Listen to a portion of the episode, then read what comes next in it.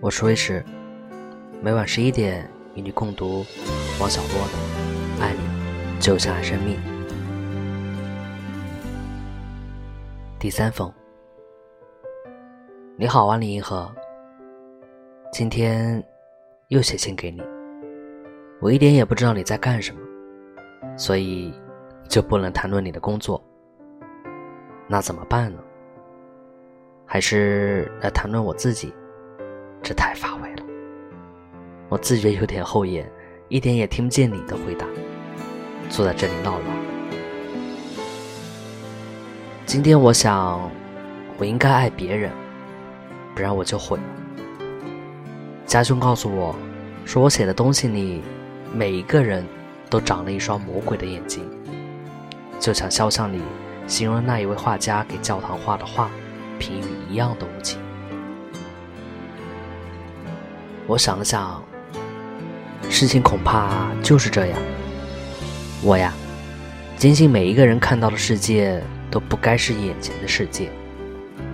眼前的世界无非是些吃喝拉撒睡，难道这些就够了吗？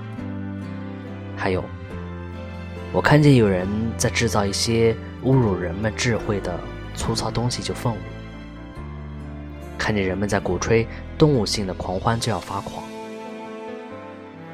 我总以为，有过雨果的博爱，萧伯纳的智慧，罗曼·罗兰又把什么是美说的那么清楚。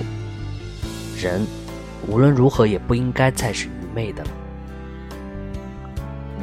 肉麻东西无论如何也不应该被赞美了。人们没有一点深沉的智慧，无论如何也不成了。你相信吗？什么样的灵魂就要什么样的养料，没有像样的精神世界，就没有一代英俊的新人。出于这种信念，我非常憎恨那些浅薄的人和自甘堕落的人，他们要把世界弄到只适合他们生存，因此我愤怒，看不起他们，却不想这样去毒害了自己，因为人不能总为自己活着。我应该爱他。人们不懂应当有爱，爱正义，爱真正美的生活，他们就是畸形的人，也不会有太崇高的智慧。我们的国家也就不会太兴盛，连一个渺小的我，也在劫难逃，要去做生活的奴隶。如果我不爱他们，不为他们变得美好做一点事情的话，这就是我的产物。你宽恕我吗？我的模式，你没有双重人格。昨天是我恶毒的瞎想，否则你从哪里来做事的热情？这也算我的罪恶之一，我一并忏悔，你也一并宽恕了吧。祝你今天愉快，你明天的愉快留着我明天再祝。王小波，二十二日。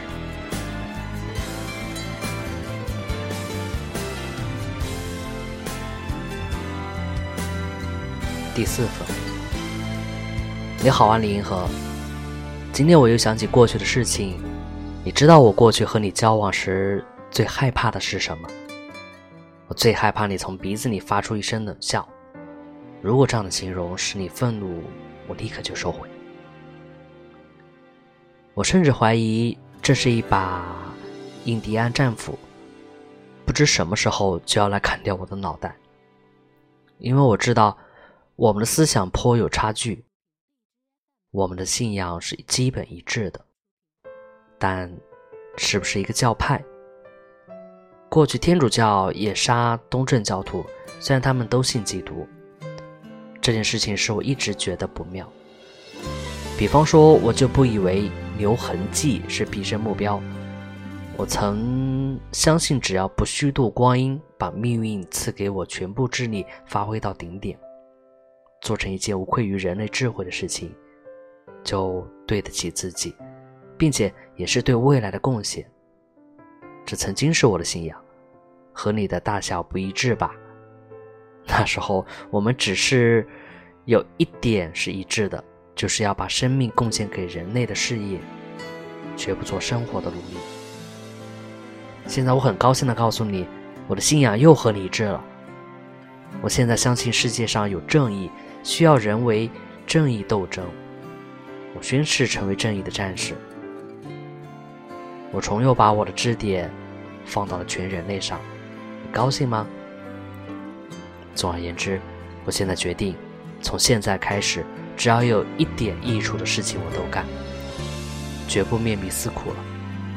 现在就从眼前做起，和你一样。我发现我以前爱唱高调偷懒，现在很惭愧。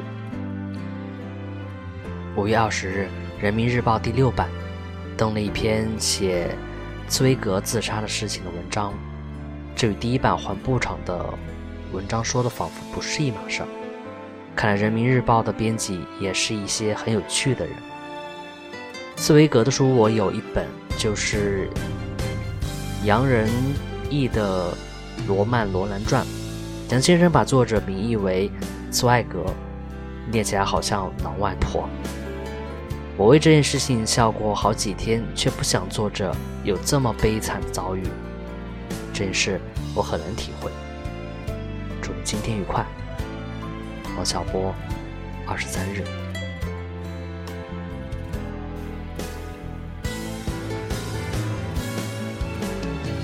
我是威驰，我们明天再见，晚安